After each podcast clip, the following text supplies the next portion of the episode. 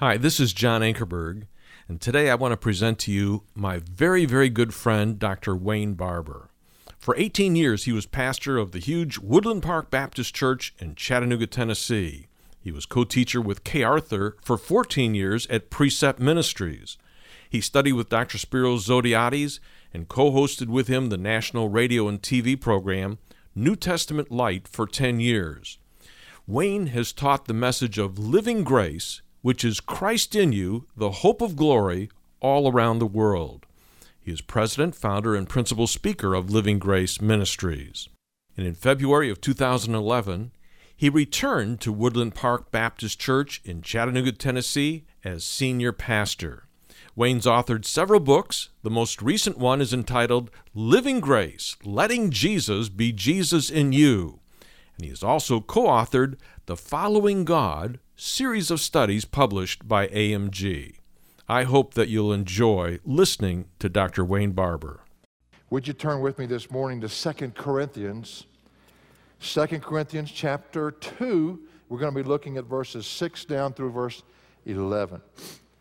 2 Corinthians chapter 2 verses 6 through 11. We're in a little mini series here and I'll be doing that throughout the book study. When your walk matches your talk. We got into that in verse 12 of chapter 1. And this is part 3.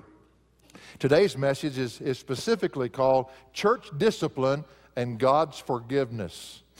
Church Discipline and God's Forgiveness. Now, to get you into that, Living Grace, I, I got a kick out of Ryan a while ago, and he said, You've heard me say this one or two times. but living grace is my term. That's what it all it is for Christ living in and through a believer. Now, that's nothing more than the gospel message. I, I'm so saddened that we live in a day that you even have to explain it. Because this is what the Bible teaches. Christ said, I come that you might have life and that you might have it more abundantly. He is that life, and He lives in us. Now, Christ in us, when He's allowed to live through us, purifies our hearts. And what happens is He radiates sincere motives in all that we do. You see, in short, Christ gives us, He is the evidence that convicts us as guilty of being a believer. That's who He is. Now, the evidence is unmistakable. In 2 Corinthians chapter 1, 13 through chapter 2 and verse 5, we saw that evidence that was manifested in the life of the Apostle Paul. Now, in fact, we looked at it in areas where most people would not commonly look. It, it's, it, it's marvelous when you see this surface and to see what this evidence is. For instance, we saw in verse 13 and 14 of chapter 1 that Paul kept on keeping on even when he was unappreciated. Christ in Paul kept him keeping on.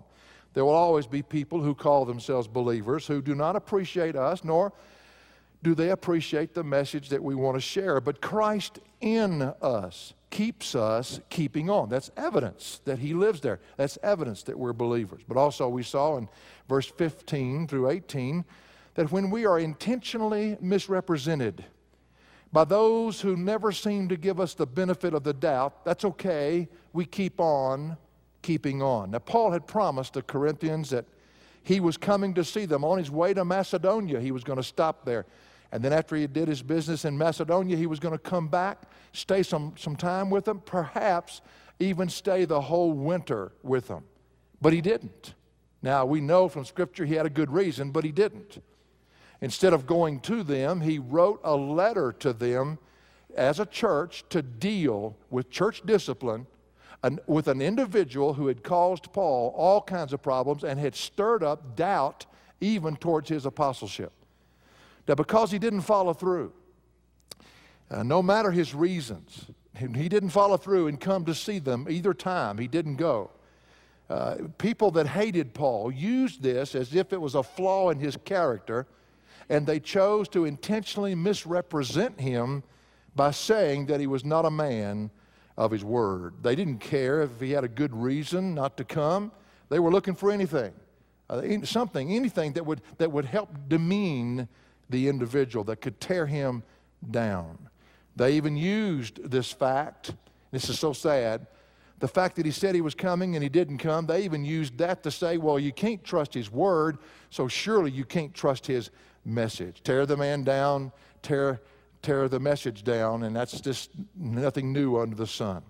But Christ in Paul kept him keeping on. That was evidence that he was proven to be guilty of being a believer. In verses 19 through 24, it shows us that he knew that Christ in him would validate his life no matter what people had to say about him. In fact, he, Paul showed that as Christ was true to his word, Paul was true to his. And what he meant by that was that since Christ is faithful and Christ lived in Paul, then they could trust what Paul said because it was under the lordship of the Lord Jesus Christ. But we also saw in chapter 2, verses 1 through 5, that Paul kept on keeping on even when he had to say the hard things.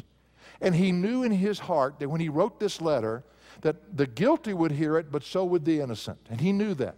And he didn't even want to bring sorrow to any of them, but he had to say the hard things. The reason he, Paul hadn't come to them was because Timothy had come to Paul and said, Paul, you don't want to, want to know what I'm about to tell you. You don't want to know how the church is acting in Corinth how the people have stirred up others. As one individual has stirred up others, and they've caused doubt, and, and they're beginning to accuse you falsely. But the problem was really not even that. The problem was that the, the people that were innocent and the people that were right and knew the problem would not stand up for the Apostle Paul. And so it had become a real mess. You know, they had Matthew 18, they had the Gospels at that time. And Matthew 18 clearly states the one another commands of what we do when we see a brother who's intentionally sinning and causing uh, disruption in the body of Christ. If any one of those individual believers would have gone to him and followed the plan already given to them, they could have solved this whole situation. I remember when I was in Chattanooga, we, we had elders. It took us seven years to get those elders, and when we first got them, a lot of people felt like now we have elders, we can dump everything on them because they'll do the dirty work. That's what they're there for, isn't it? And we had to convince them that we were not the Gestapo of the church, that we were there to represent God and to shepherd and equip the people, but we were not there to do what the one another commands commanded the body to do and so we had to stop and preach on the one another commands, over a hundred of them, of what we're to do when we see a brother in sin. Well, long story short, this became a church wide issue in Corinth. It could, should not have been that. Paul should not have ever had to write that third letter. If they would have handled it the way biblically they were supposed to have handled it, it wouldn't be the problem that it was. Well, Paul chose to write them instead of going to them, and he said, I do this to spare you of much sorrow. To put it in my terminology, Tennessee language, uh, it would have been a hot time in the old town tonight if he'd have gone there, I tell you. But he was hot. And he had a message, and he said, I don't want to cause you any more sorrow than is necessary. So I think that writing the letter would have been the softer approach. Paul had been tested and shown himself to be guilty as being a believer. Now they get this letter. Now they are going to be tested. Are you going to do what God says for you to do? And guess what? It worked. Praise the Lord. The church finally brought the man that was causing all this problem with Paul, spreading all the lies and deceit about him. They brought him forth and they disciplined him. And their obedient response to Paul's third letter, which we do not have, is what we have in our Bible called Second Corinthians. Paul responds by writing this letter. It's really his fourth letter to them because there's two letters, one mentioned in First Corinthians and one that we've just seen here mentioned that we don't have. They've been lost. So there's four times he's written them. Now, today, what we're going to see is yes, they have disciplined the man, but what we're going to see today is how to do it right. Yeah, it's amazing. We're all, I can just sort of laugh at this because we're all this way. We either underdo it or we overdo it. And Paul is going to have to say, okay, yes, you've dealt with him, but there's some things you need to do now to make it right. We're going to see that church discipline, when it's done right, always involves the forgiveness of Christ and always has as its purpose to restore the individual back into usefulness if it doesn't involve God's forgiveness, then what it does, it can go too far. And what it ends up doing is destroying the sinful individual. All of us have sinned. Thank God that we haven't done what some other people have done. And when we deal with them, we have to deal with that approach and understand, but by the grace of God, we're next. But when it's overdone, it can overwhelm the individual and destroy him. Christ in us will not allow us to cast a sinful believer aside. His love in us will not do that. Christ wants us to forgive him, and Christ wants us to restore him. Forgiveness is evidence that we truly are believers, that we are who we say we are. Christ and Christ alone can enable us to forgive when we have been treated wrongly by others. Never think of church discipline that you don't think of forgiveness and restoration, but never think of forgiveness and restoration unless you think about Christ. If you're trying to forgive somebody, Ephesians chapter 4 says that you're to forgive one another as Christ has forgiven us. No possible way. You have to go back to chapter 3 and understand that Christ has to enable that forgiveness. You cannot forgive another person even though we're commanded to. But anything we're commanded to do, Christ lives in us to enable us in the process. So when you think of forgiveness, you have to look to Him. He is the only one in you that can forgive someone who's treated you in a bad way. Well, today we're going to look at God's discipline and how it's to be laced with Christ's forgiveness. It's never right unless the two have been put together. Four things I want you to see and you know, this is a part of studying Scripture. You don't ignore the hard part. You just deal with it as it comes. We do verse by verse. This is what's next. That's where we're going. And it'll balance us by the time we finish this book. First of all, God's discipline involves confrontation and consequence. You don't ignore that. It involves confrontation and it involves consequence. Verse 6 Sufficient for such a one, speaking of this man who's been disciplined, is the punishment which was inflicted by the majority. Now, that word punishment there is the word epitomia. It's only used right here in the New Testament. It refers to the actual penalty that was inflicted upon the guilty one. Now, involved in that is a confrontation. He had to be rebuked, he had to be confronted with what he had done and he had to come to that point of acknowledgement. Then there was a consequence. All of that's involved in this one word. There's a confrontation and there is a consequence. It could be translated censure. And it has to do with, with whatever consequence was assigned. You know, we used to have a sign in front of our church when I pastored in Chattanooga that said, You're free to make any choice you want, but you're not free to choose its consequence. And the point of that sign was consequences are always going to be there to wrong choices, even to right choices. There are consequences. Well, it implies the rebuke of the wrong done. Evidently, the church called the guilty one on the carpet and confronted him with what he had done. The consequence of what he had done possibly was that they dismissed him from the fellowship. We just don't know what those consequences were. Sufficient, he says in verse 6, for such a one is this punishment which was inflicted by the majority. The word majority refers to the fact that there was a solid number of believers who knew what to do before but wouldn't do it, but had finally come to the point that they were willing to obey God and do what was needed to be done. He goes on, he says, sufficient for such a one is this punishment which was inflicted by the majority. The word sufficient is the word hikani. It's the word that means that's enough. That's enough. Stop. Stop. Don't go any further. That's the idea. Paul had to be proud of the Corinthian believers because they followed through. They finally did what, what God had told them to do. And he was the apostle through whom God was speaking and writing the New Testament. Whatever they did worked because it caused the, in, the errant, believer to grieve over his actions. In verse 7, it says that uh, otherwise such a one might be overwhelmed by excessive sorrow, verse, the last part of verse 7. And that word sorrow there is the word lipis. It's a word which refers to grief. It refers to a person being seriously troubled over a wrong that he has committed. So it worked. But from what Paul is saying in this verse right here, they were a little too gung ho in disciplining this individual.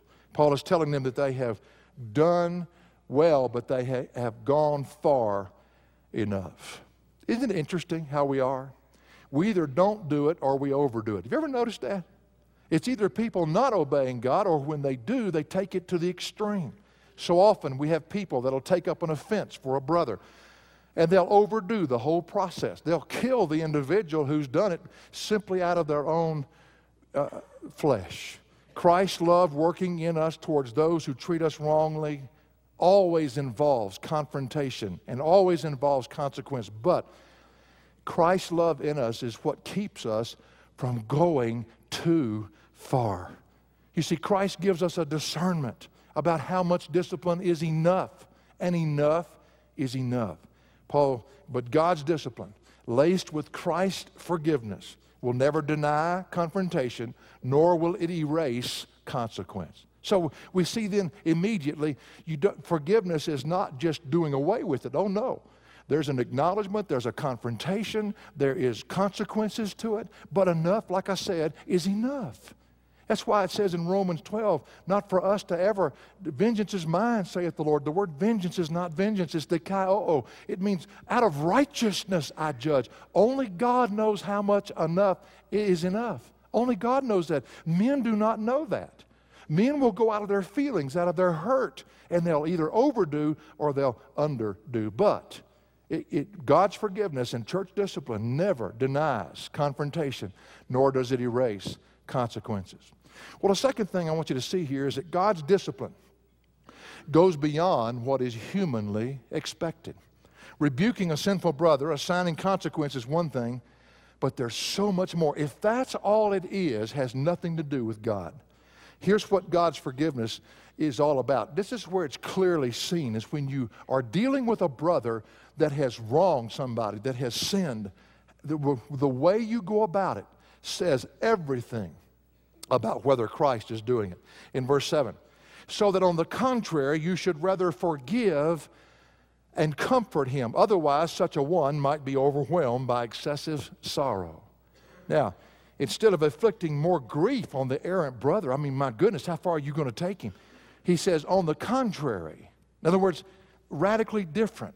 He says, forgive and comfort him. Now, that word forgive may surprise you this morning. It's the word, it's a beautiful word. It's the word charisome. It means to do a favor for somebody who in no way deserves it. It comes from the word charis, which is the word for grace.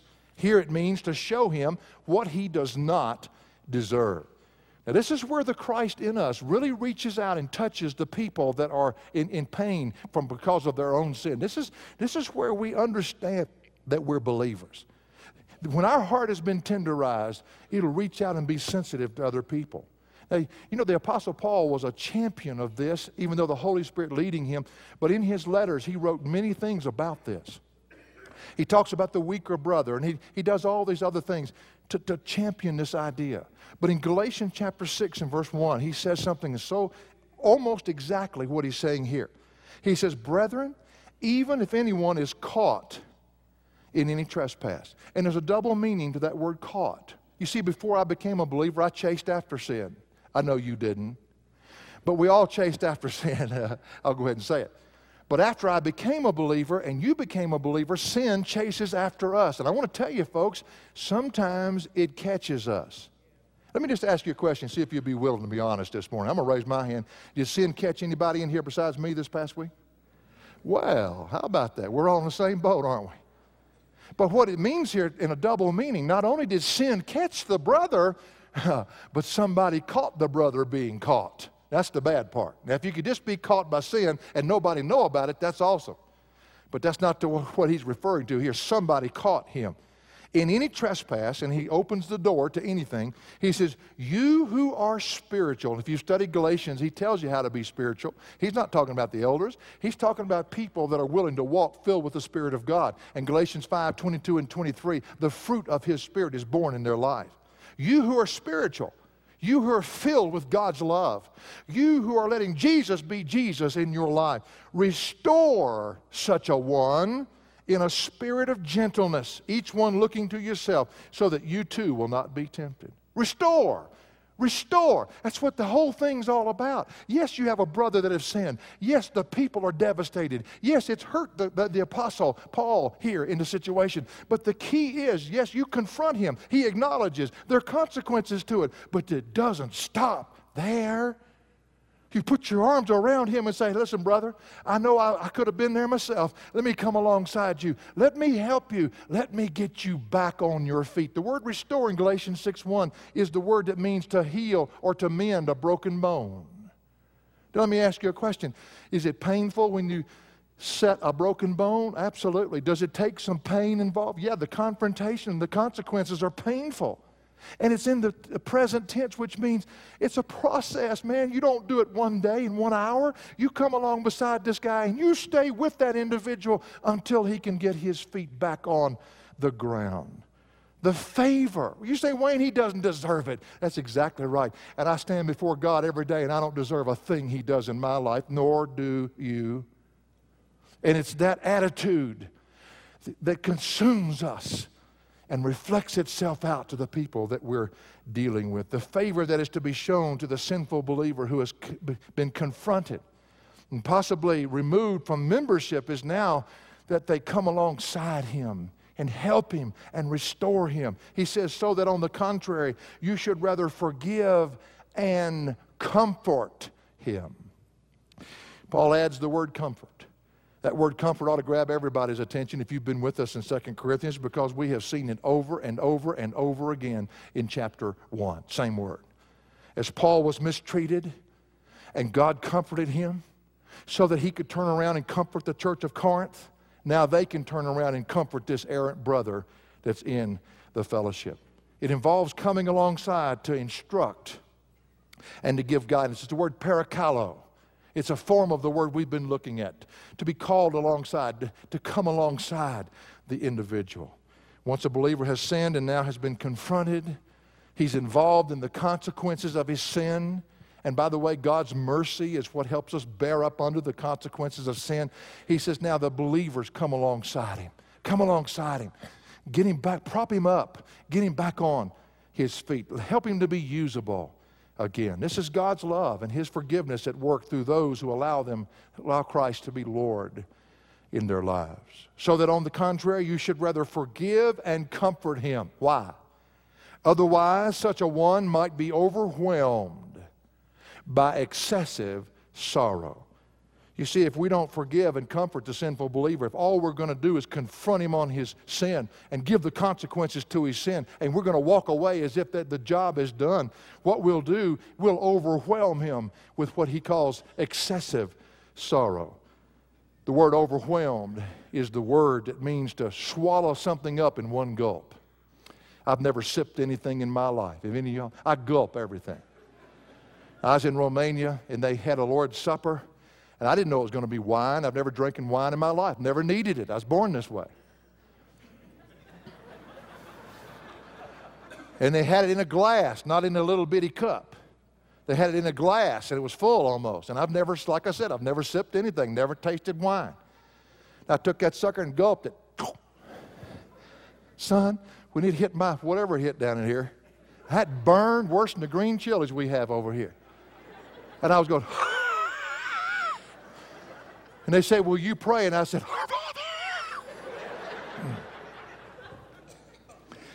I swallowed that stuff up in one gulp. That's what the word means.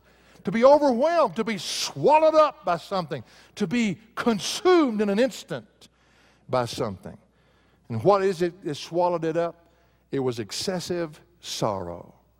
That word excessive is the word perisi. It's the word that means over and above, more than enough. The word sorrow is the word we saw a while ago. Peace. It means grief and trouble.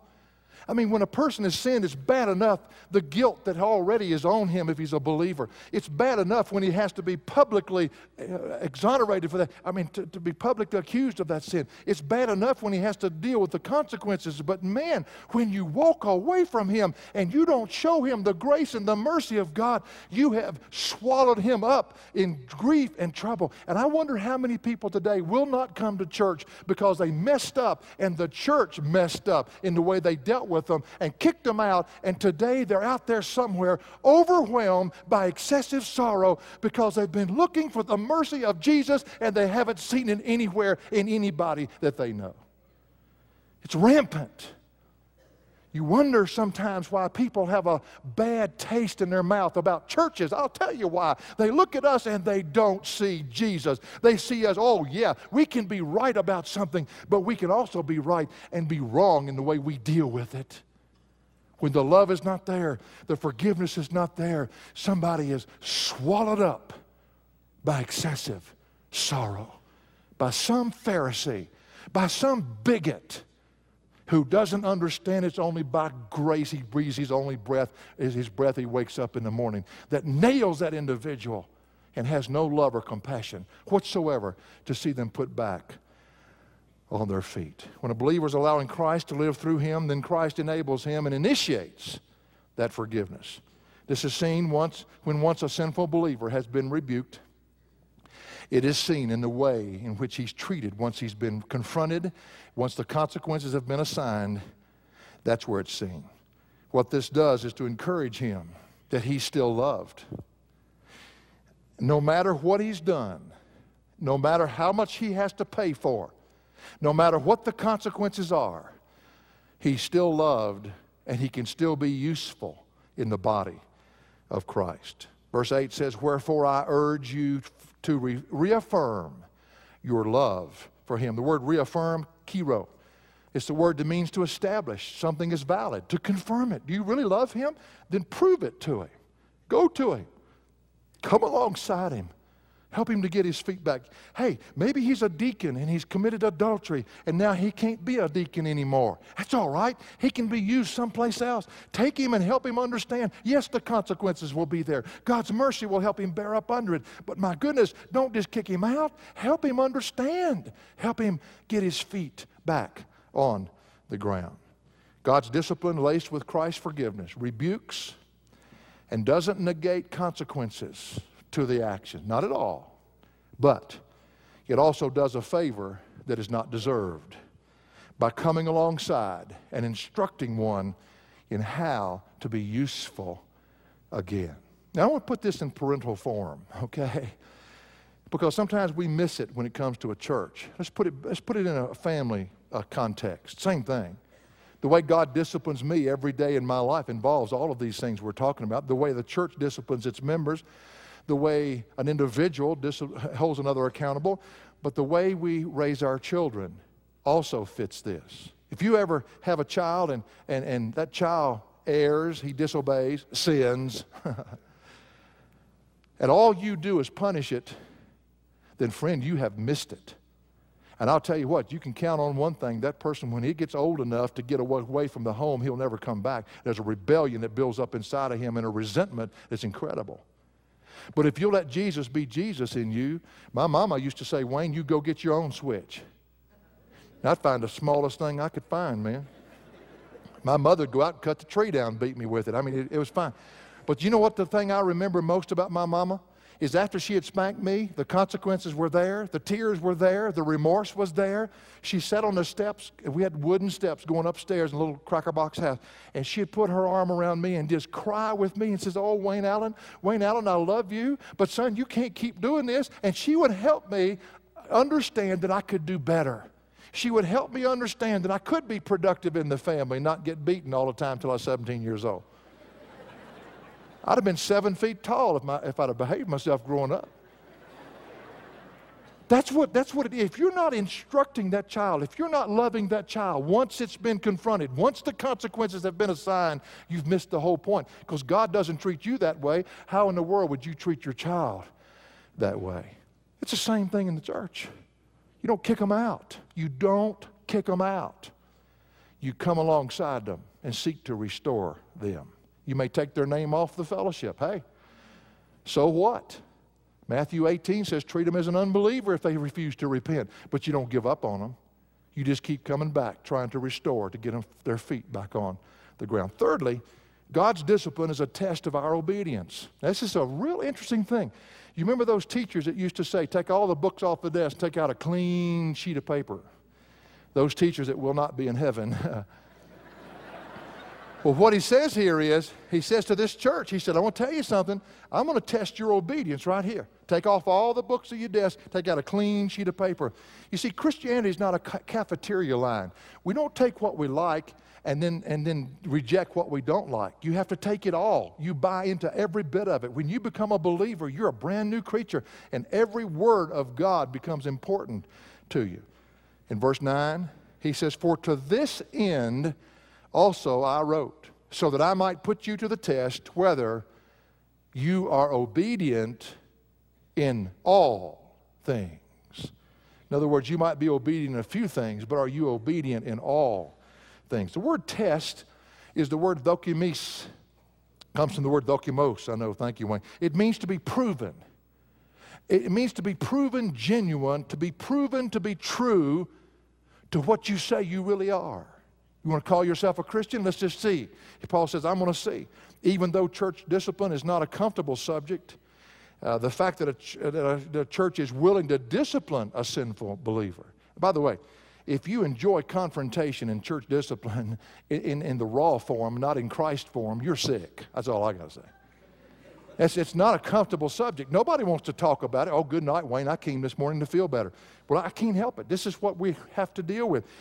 Once the fact that a, a person is disciplined, confronted, there's consequences, and a person's willing to stick with them, and the individual feel God's burden to help that individual get back on his feet, that proves that the people are what they say they are and that they're obedient in all things. This is not one of those things that's optional. This is not one of those things you just push aside. It's part of it. In fact, it sets a standard among the people and sends a signal that we are people that are set apart. We don't act like the world acts. That's what it sends a signal. Not the fact that we discipline, but the fact that we seek restoration and show forgiveness. When I was at Woodland Park, we had the first person to come before church discipline. 18 years I was there. Only four, maybe five in all those 18 years got to the final step. There are four steps in Matthew 18, very clearly outlined, by the way, in your bylaws and constitution. And each one of those steps, you don't get to the church. It doesn't come to the elders until the very last thing. And when we were there, we finally had a guy that he would not repent. And that's what, that's what you bring before the church. Not his sin, but the fact that he's unwilling to repent. He's unwilling to acknowledge. And so, therefore, we finally had to bring it before the church. Nobody knew who it was because love covers, it builds a, a roof over. You don't tell everybody what you're doing until it's time to do it. And I made the announcement one Sunday morning. we had about 100 and some kids set over to my right. I wish they were in our services. I really do. Stephen is trying his best. You help me with that, would you? It's a parent problem. It's not a kid's problem. If we could get the parents to get them in here, we could have a wonderful opportunity to minister to them. But right now, they go other places until they come here for one hour. But I had them sitting over to my right. And I made the statement I said, We're going to have church discipline, and an individual is going to be removed from our roll. On the next night, we had the Lord's Supper. My son Stephen was sitting in amongst the group, and he said, Dad, you wouldn't believe what happened. He said, he said, it's humorous. He said, every one of those kids turned around and said, oh my gosh, they found out. Oh no, they know what I did. They all thought it was them. I don't know what had gone on that Friday night, but whatever it was, it wasn't good. And they were sweating. Man, they were sweating. They thought, man, the whole church is going to know about it and the whole thing's going to happen. It wasn't any of them. But you know what it did do? It sort of raised a standard. Hey, we're not here to play games to make people feel good. We're here to be equipped to be the believers God's told us to be. And it sent that signal very clearly. You don't live like you want to live and then walk around telling people you're a believer, bringing reflection upon the church and upon Christ. Had a man come to me after that first time and he said, Brother Wayne, if a church had been obedient enough to do this years ago. Years ago, he said. I don't know what church he's talking about. He said to me, he said, Wayne, I would still be married to the only woman I've ever loved because I had committed such heinous sin. He said, they treated me in such a way that I felt like there was never any hope for my life. And he said, I lost the, the love of my life because of stupidity in my, my walk. But nobody would, nobody would deal with it.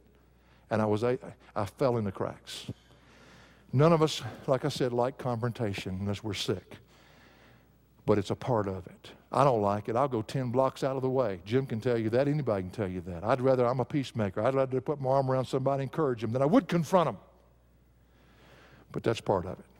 But I tell you where the part I like about it is after they're confronted, I want to put my arm back around them now. Let's help them out. Let's get them back on their feet. They're usable to God. Let, God, let to be a vessel for Him. Well, the test is not in the confrontation. No, sir. There's some, there's some very fleshly minded people enjoy that. It's in the fact that we're willing, after the confrontation, to now come alongside and to walk with an individual and to see that they're restored in the body of Christ. Their feet is back on the ground. Verse 9 again, for to this end also I wrote, so that I might put you to the test whether you are obedient in all things. I want to see if you're genuine. I want to see if you say you're a Christian, you really are what you say you are. That's why he wrote to them. His letter to them, which demanded that they deal with the sinful brother who had lied and spread disrespect, was a test. And they passed it. They passed that test. Now, the next part of it is if they're willing to forgive and to restore. Let me ask you something. Now, I'm going to apply this this morning. I don't know anything. Every time I say this, somebody thinks I'm, I'm referring to something. No, I'm not. Before God, I'm not. If the shoe fits, I guess we'll just have to wear it. Let me ask you a question. Who is it in this body right now that you're aware of, you are aware of, that is in sin? You know it. Not from hearsay, but you know it. And you know that since you're aware of it, the Bible says, don't take it to the elders, you go to them and make sure you've got yourself in line with the Spirit of God and He's filled your life because you have to go in a spiritual condition. You know that. Because if you go to the elders, that's gossip. But you, as a brother or sister in Christ, you're aware of somebody right now. See, I'm, what I'm trying to say is this problem could have been handled in Corinth, but it wasn't. It had to become a church wide thing because the believers would not do what they knew to do. Is there enough evidence in this body right here, right now, to convict us as guilty in all matters that we're going to obey in every area? Is there enough evidence here? to where we could actually go to our brother and expect our brother to come to us if we're in sin. And we go in love, we go humble, and we go willing to put our arm around him to take that individual and help him get back on his feet and be restored in the body of Christ. God's discipline does not deny confrontation nor erase consequence. It goes beyond human expectation. It forgives and it comforts. And it's a test of our obedience. But there's one more thing I want you to see today. God's discipline protects us from Satan's schemes. You want to be protected from the schemes of the devil? When Christ in us leads us to discipline uh, an errant beloved brother and to show forgiveness and, and, and comfort him by coming alongside him to see him restored, that's a protection against the schemes of the devil. Verse 10 11. But one whom you forgive anything, I forgive also. For indeed, what I have forgiven, if I have forgiven anything, I did it for your sakes in the presence of Christ, so that no advantage would be taken of us by Satan. For we are not ignorant of his schemes. Now, once bitterness takes root in a believer's life, it's going to spread like cancer.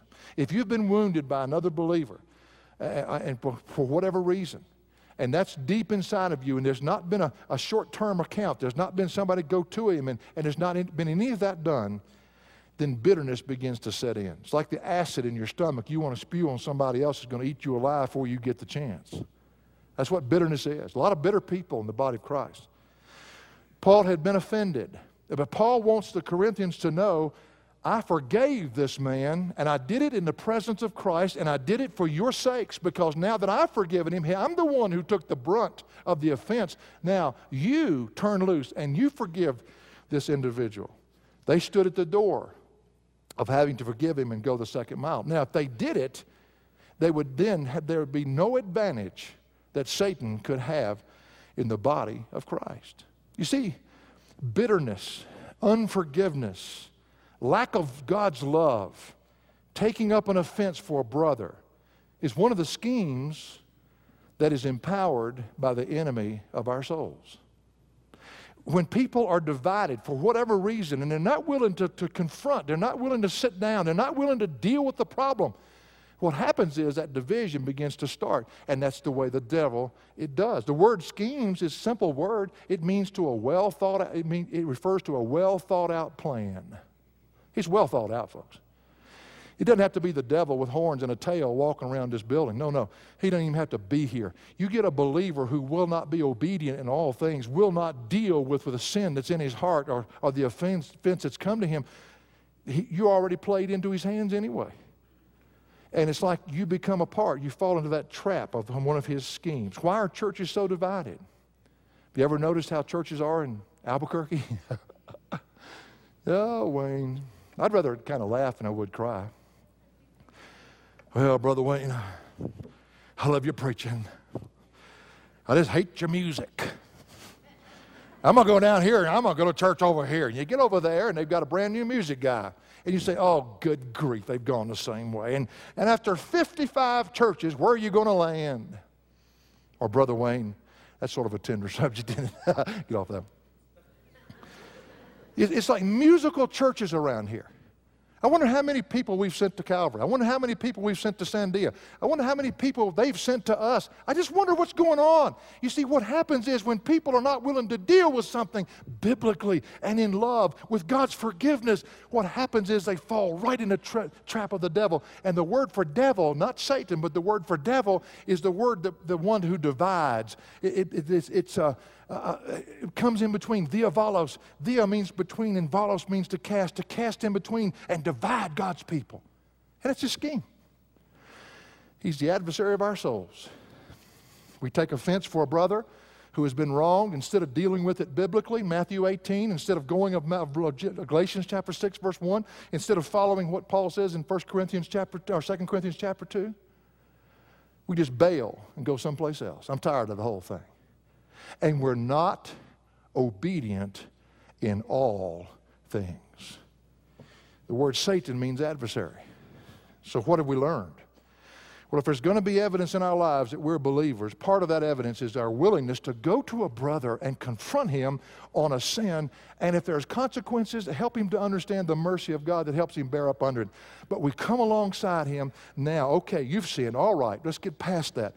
Now, let's get you back on your feet and, and let's help you understand how not to do that again. And let's walk, uh, get, get you to a point that God can use you again. That's evidence. That's real evidence. God's discipline does not deny confrontation or consequence, it goes beyond human expectation. It's a test, and it's a protection from Satan's schemes. I want to tell you something. You and I are not proven by what we say. Oh, that can be fine. It's how we go about what we say. It's the way we treat people, not what we say to them. That's, that's, that's talk is cheap. It's the way we deal with them. Is it in God's love and God's forgiveness and God's mercy? Understanding by the grace of God, we would be there ourselves. One of the sweetest things that ever happened to me when I was pastoring, we had a, a he's a little man, uh, we wanted to give him a swastika. He worked in our parking lot. He would, he'd want to shoot people parked in handicap zone. I mean, it's amazing. He was, he was real good at rules. You know what I mean? Real good at rules. he knew the letter, but he didn't know the spirit of the law. and it was amazing. He nailed Diana one time because she came in late I, and uh, parked in a handicap zone, and he just absolutely ate her lunch. And I just well, one day I get this word that he's left his wife and gone out with another woman. Well, the first thing I did was wrong. I apologized. I asked God to forgive me. I laughed because I couldn't think of any woman that would want to go with him. Come to find out, he had moved out, buddy. He had moved to another place and had it was shacking up and everything else. And it was right. And I'm thinking, oh, man, and the thing finally got to us as elders, and we had to deal with it. Now, we loved this guy. I just thought, he, what happened to him? I mean, something, a chip popped out of his brain or something. And everybody went to him. He said, uh uh-uh, uh, buddy, I'm in the right. So we finally, the, the third step of church discipline is to write a registered letter to make them sign for it when they get it. And in that letter, beg them to go on and repent of this thing so we don't have to take it any further. Well, when he got that letter, whatever happened, I don't know how God used it, but it, uh, well, I know the result. It just stunned him and brought him to his senses. It's incredible. And about two weeks after that letter had been sent out, I hadn't heard what had happened. And I was standing on the rostrum up here. We were having welcome to the guests, and everybody was shaking hands like we do here. And he walked up on the platform. I'm thinking, okay.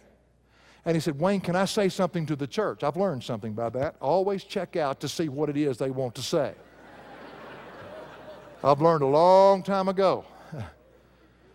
And I said, What is it you want to say? He began to sob. He said, I'm not a speaker, and I'm not. He said, But he said, My sin has not only hurt my wife, and I've gone to her and asked her to forgive me, but my sin has hurt my friends and has gotten into the church, and I feel like I need to stand before the church and ask them to forgive me. And I said, Whoa, I think I can handle that one. So everybody came back together, and I had them sit down, and my precious brother came out. I just put my arm around him because I knew he was so nervous. And he just stuttered and just, just couldn't hardly get it out and weeping. And he said, I just want to ask all of my friends out there, please forgive me. I'm so sorry for what I've done. I've even brought shame on you.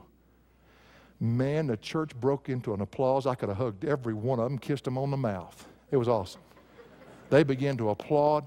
And, and his little dear wife was sitting right down here, just tears streaming down her face. And I told her to come down. And I said, All you ladies, she didn't do anything. She's got a long road here on learning how to forgive and that trust bond being built. I want you to come down here and get around her and just pray. And I want you just to bring a scripture with you to encourage her heart. And I told my brother, I said, You stand right down here. And I said, Come on, guys, get out of your seat. Come on down here and love our brother. We're going to love him back into the fellowship. We're going to see this marriage put back together. We're going to see their feet back on the ground. They came down. All the choir started singing. I'll never forget it. Oh, the blood of Jesus. Oh, the blood of Jesus. Have you ever heard that? Oh, the blood of Jesus. Now listen. That washes white as snow. You know what that was? That was one of the sweetest moments I've ever had in a church since I've been in the ministry. Nobody's standing there looking, pointing and pointing and judging and criticizing and condemning. Everybody coming together, loving one another, and restoring an errant brother. That day, the test was passed. They're willing to be obedient in all things. How are we doing today? For additional resources, log on to jashow.org. That's jashow.org.